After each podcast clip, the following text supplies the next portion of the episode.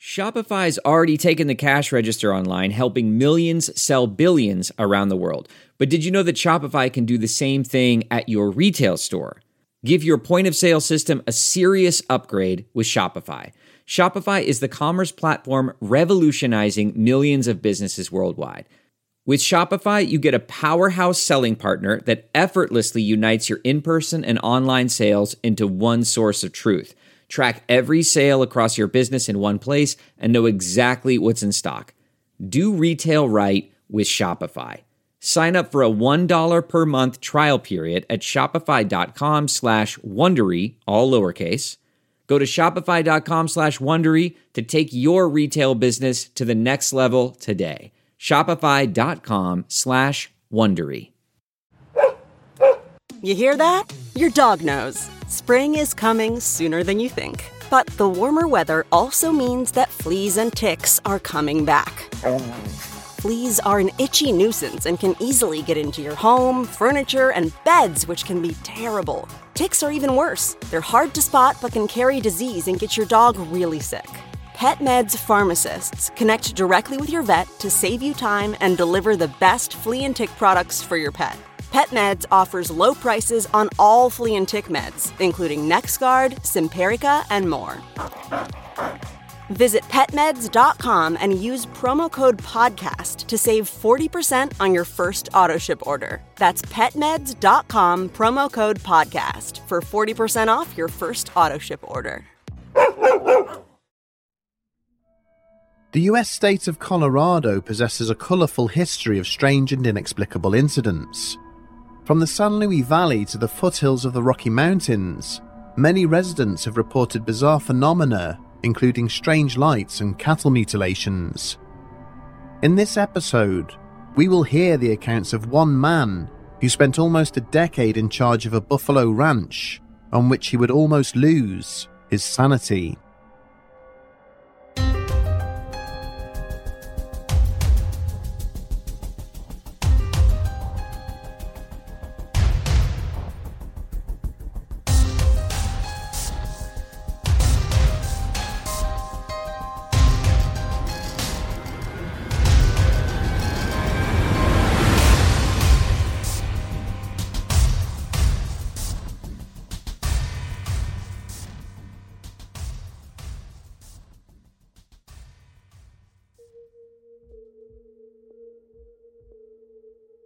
The day had been long and arduous, and it was well past midnight by the time Jeff Saylors retired to his bed.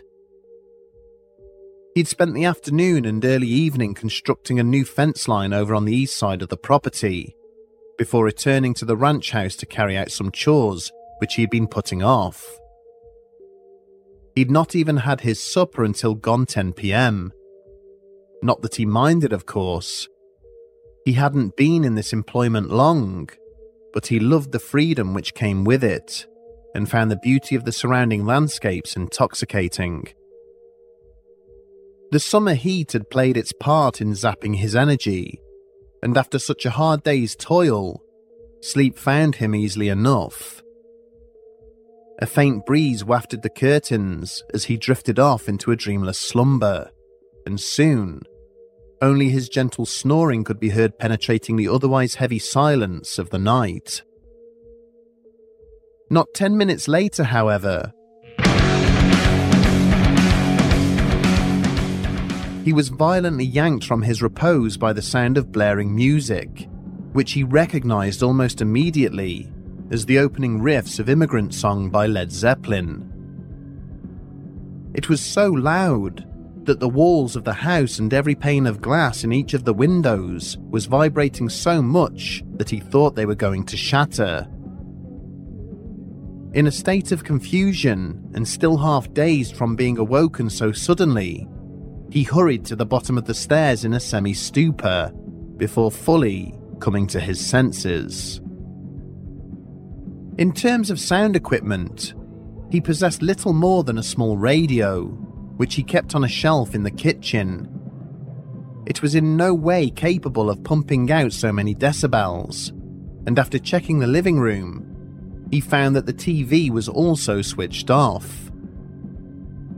It soon became apparent that this cacophony was coming from outside, as if the band itself had struck up a concert in his yard.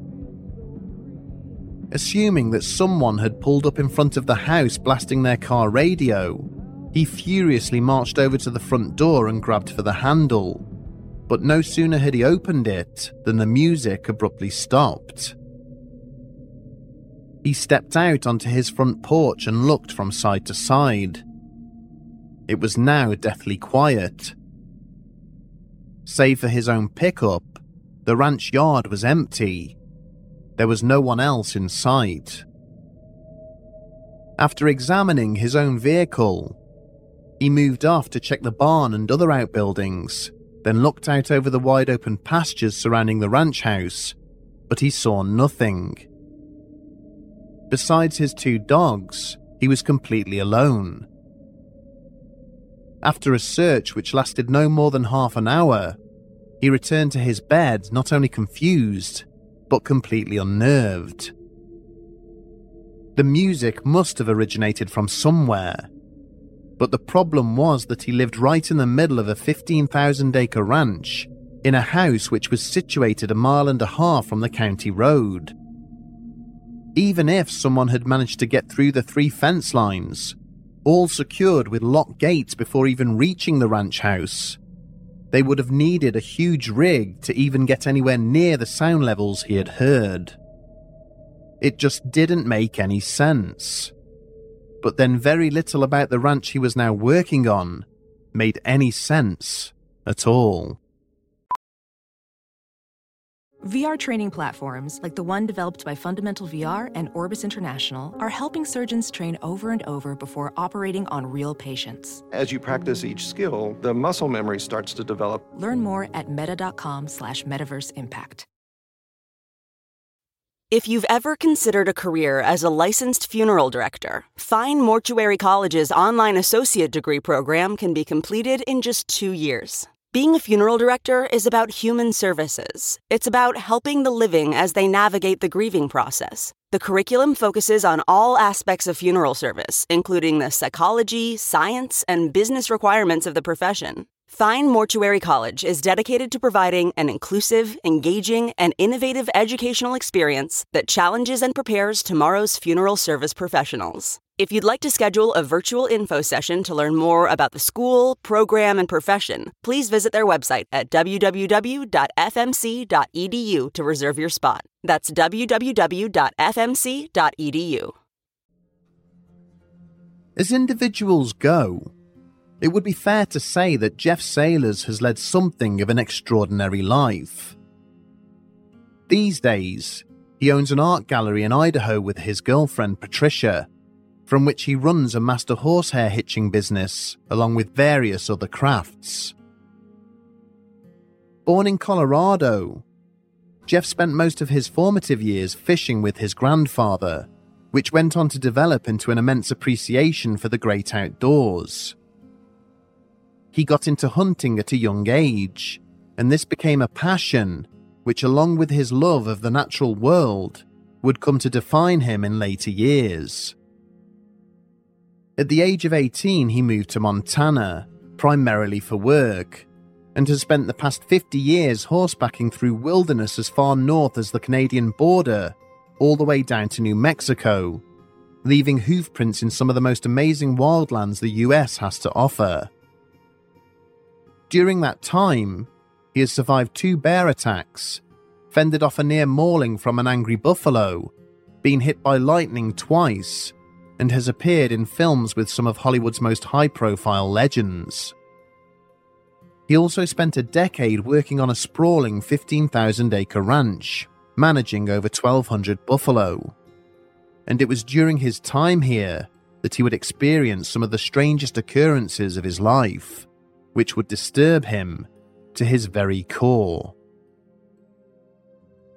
When Jeff first took on the role of ranch foreman, he had heard whispers within the local community of bizarre happenings, not just on the property he was looking after, but also on those of his neighbours. He had paid them little mind, as he had never believed in anything resembling what the rumours seemed to suggest. but within the first few months of moving into the ranch house, he would have his first glimpse of things to come. One evening, his girlfriend was staying over with him. They had gone to bed at around ten p.m, when what had otherwise been a calm spring night suddenly turned into a violent maelstrom. Out of nowhere, fierce winds began to rip at the exterior walls of the house. Support beams creaked under the tumult. Picture frames rattled off their hooks and fell to the floor. The whole house shook as it was being pummeled by what Jeff could only assume was an incoming tornado. Fully aware that there was no basement, he got his girlfriend out of bed and ran to the nearest closet. After two or three minutes, the sound reached a crescendo, and Jeff was certain that he was about to meet his maker when everything suddenly stopped.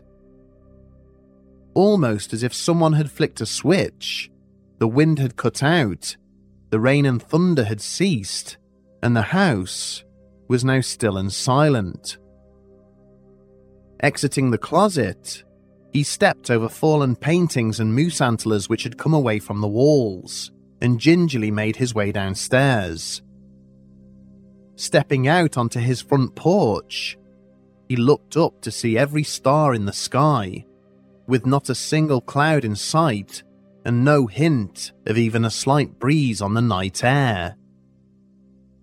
Thoroughly unnerved, he went back inside to clear up the mess and hopefully get some sleep. But the next day, things would get even weirder. At first light, he took a walk around the yard and noticed that the ground was completely scoured. The house sat in the middle of a four-acre enclosure, which had an auto gate at each end. Once a week, buffalo would run through it and churn up all the ground, to the point where Jeff could easily see the tire tracks of anyone who happened to drive through.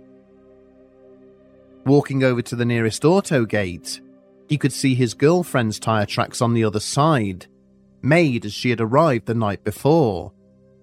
But the ground on the side where he was standing was scoured clean. Upon further investigation, he found a four hundred foot circle around the ranch house, which was at the dead center, and all the ground within that circle had been blown clean, as if no one had set foot inside the ranch yard for years. Needless to say, Jeff began to pay more attention to the stories after that, and it wouldn't be long before he was being awoken by loud rock music or torrents of tropical bird calls outside his house, which seemed to have no source. It was on the morning after just such an incident that he would experience one of the most eerie events since coming to live and work on the ranch. Jeff had been out on the property until the early hours, fruitlessly trying to get a bearing on the source of these strange bird calls, when he had finally given up and retired to bed. Waking up early the next morning, he had traipsed downstairs to make a pot of coffee in preparation for the day's work. But as he rounded the corner into the kitchen, he was greeted by a sight which took his breath away. On the floor in front of him were the entire contents of his fridge, laid out in a perfect six-foot triangular formation. At the time, Jeff had two dogs, an Australian shepherd named Moona, who had once saved him from a buffalo mauling, and a small blue Gila pup, which he was looking after for a colleague. Moona in particular was well adapted to life on a ranch, and when anyone would turn off the county road, which was a mile and a half away, he would begin to bark and whine and let Jeff know that somebody was coming. And yet neither of the dogs had made a sound throughout the night to indicate that anyone had entered the ranch house itself.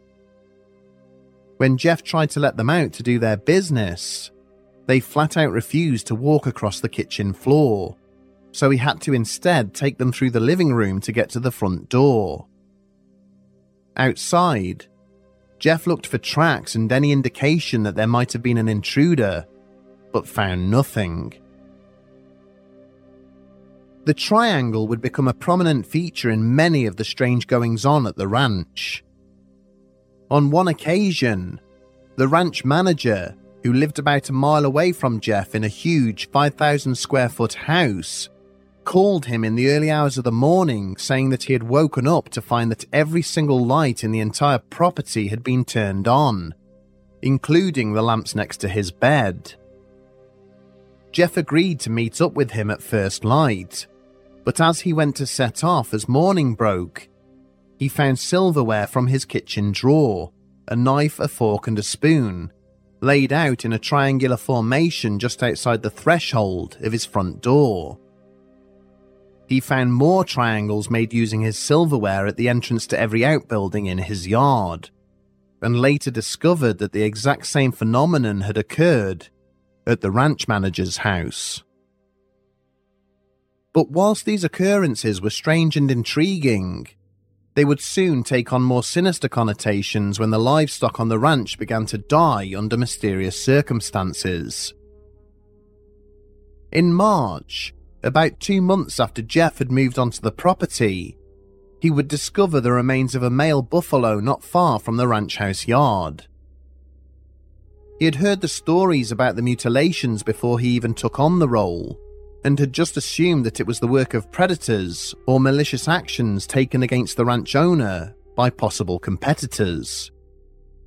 However, he would come to discover some very strange factors in each instance of this phenomenon.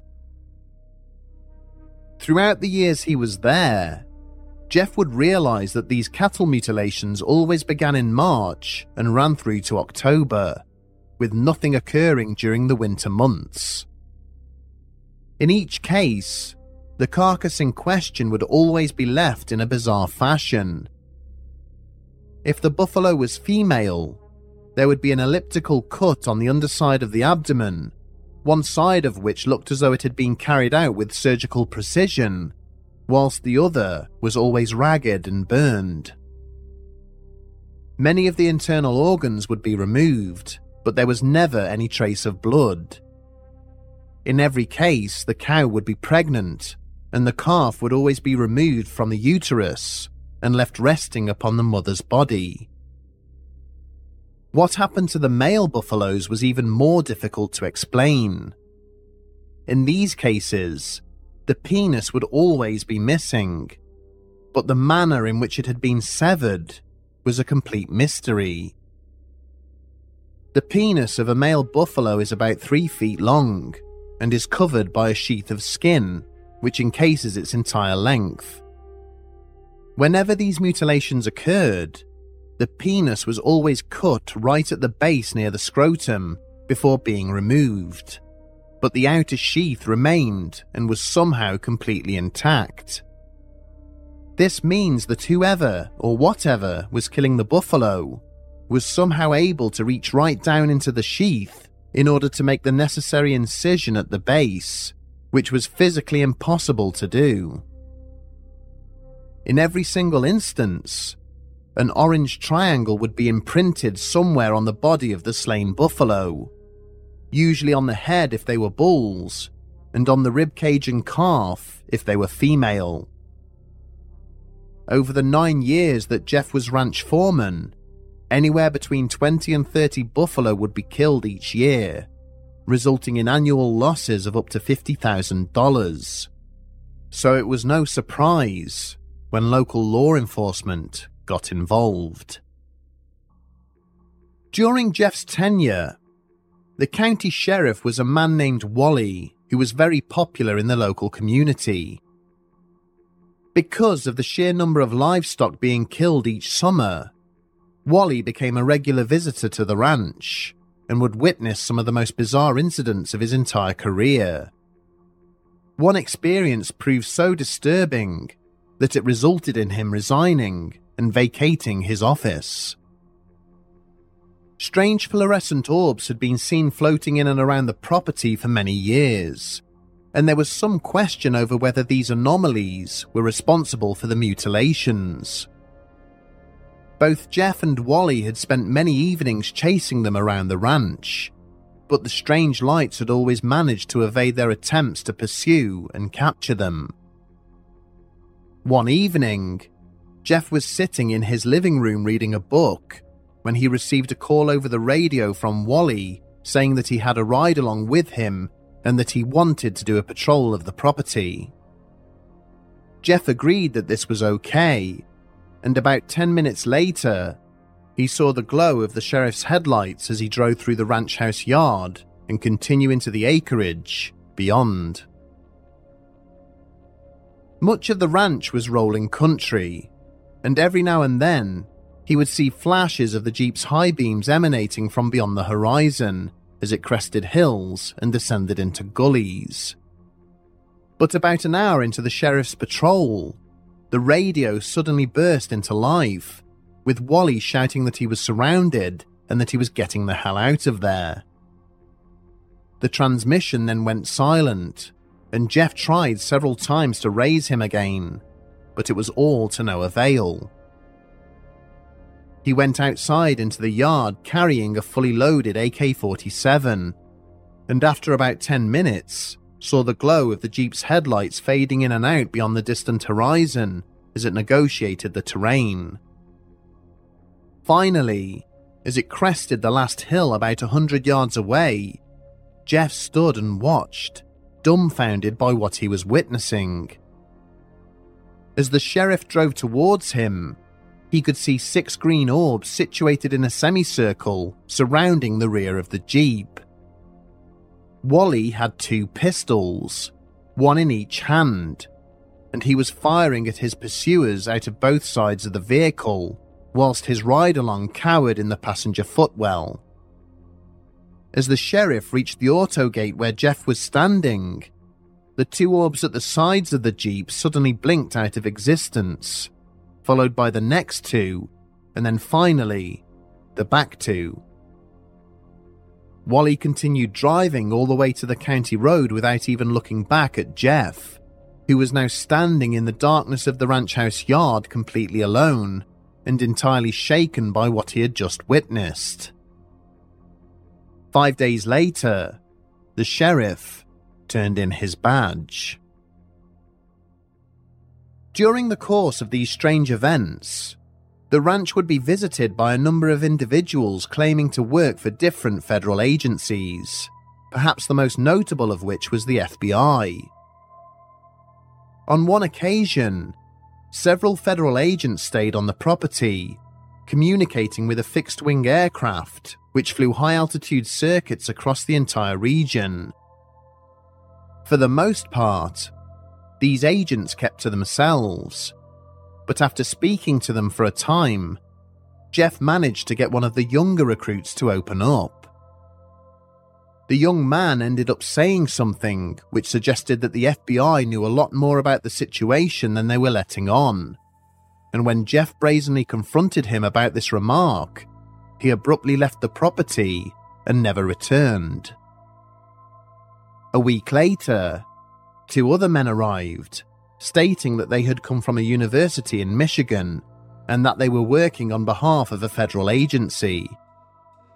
They had come to take necropsy samples of one of the mutilated buffalo and were a lot more personable than the previous officials. As it would happen, a female buffalo had been found mutilated just a couple of days before. Jeff took them out to the ravine where they dumped the carcasses of all the deceased cattle, and when he showed the two scientists the most recent victim, they were incredulous as to how such injuries had been inflicted. They were also shocked to see the mummified remains of all the other buffalo which had been mutilated over the years, and questioned why they were not decomposing in the usual manner. Jeff related that he had spent a large portion of his life around dead animals, being a hunter and working with horses and mules, and that until he came to this ranch, he had never seen a carcass left untouched by carrion or blowfly, but nothing seemed to want to scavenge from the buffalo that were mutilated. Slightly unnerved, they took their samples and went on their way, but not before Jeff had asked them to contact him if they found anything unusual. After a month or so, one of the two scientists did indeed get in touch, and what they said about the results was bewildering to say the least. Apparently, the blood had crystallized and become toxic, which Jeff knew could only occur naturally in an animal which had been run to death. So something must have been frightening the buffalo out of their wits before they finally collapsed from heart failure. The second strange thing was that on the areas where the precision cuts had been made, testing indicated that the hemoglobin had been heated to over eleven hundred degrees Fahrenheit. They knew this because something happens to the structure of hemoglobin when it's heated beyond this point. Jeff asked them if a laser could have been responsible, to which they agreed that it was the only possible explanation. The problem was that only the U S Army had lasers which were capable of generating that kind of heat, and they needed two semi-flatbed trailers to haul something like that out into the field. Jeff, despite being a seasoned hunter, had never found any signs or tracks on the ranch which would indicate such an undertaking. In fact, he had never found a single track of anything whatsoever. Bedtime Stories first came across the tale surrounding this strange property when researching more obscure reports of the bizarre happenings at Skinwalker Ranch in Utah. We stumbled upon a small YouTube channel which had been created by Jeff Saylors in order to document his fascinating life spent in the great American outdoors. We shared correspondence with him on a few occasions, and despite the fact that he has since gone silent and has not updated his channel for more than two years, his stories remain and have carved out their own space in a small corner of the internet, which is both haunting and fascinating. Whilst his accounts carry with them a slightly different flavour to the events which occurred just over the border in the Uinta Basin, the phenomena experienced at both properties is fundamentally similar. Of course, we are fully aware that we are taking his accounts at face value and very much giving him the benefit of the doubt. After all, Jeff never did name the ranch in any of his videos, and seemed reluctant to give even a passing hint regarding its location, aside from saying that it was situated in eastern Colorado. He simply referred to it as the Buffalo Ranch, which is clearly not its true name.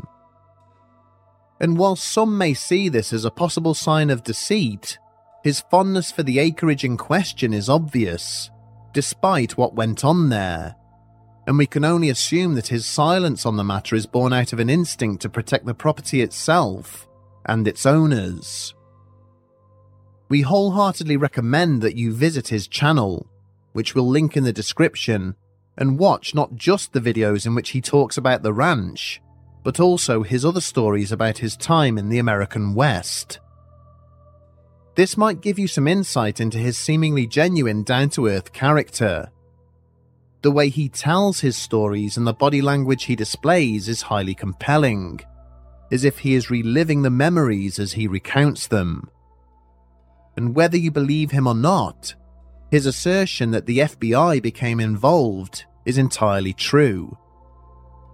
Archived Freedom of Information reports, which we have also linked in the description, show F B I correspondence in which they discuss the cattle mutilations and other strange phenomena witnessed in Colorado during the nineteen seventies. They also discuss how Senator Floyd Haskell had pleaded with them to investigate what was going on for the sake of his constituents. Jeff provided a vital clue in saying that the ranch was situated in eastern Colorado, and this, coupled with other remarks he made about the landscape and orientation of the property, plus the F B I reports, leads us to believe that it was located in either Elbert or Morgan County. And this is only reinforced by the fact that there is another ranch nearby, in which even more disturbing events occurred, and which goes by the pseudonym of Clearview.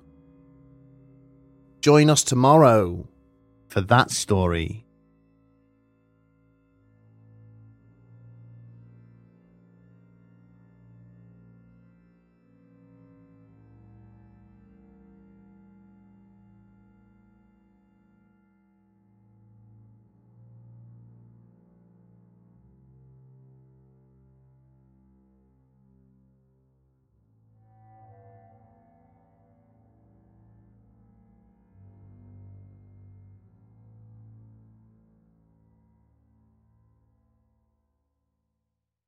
Time is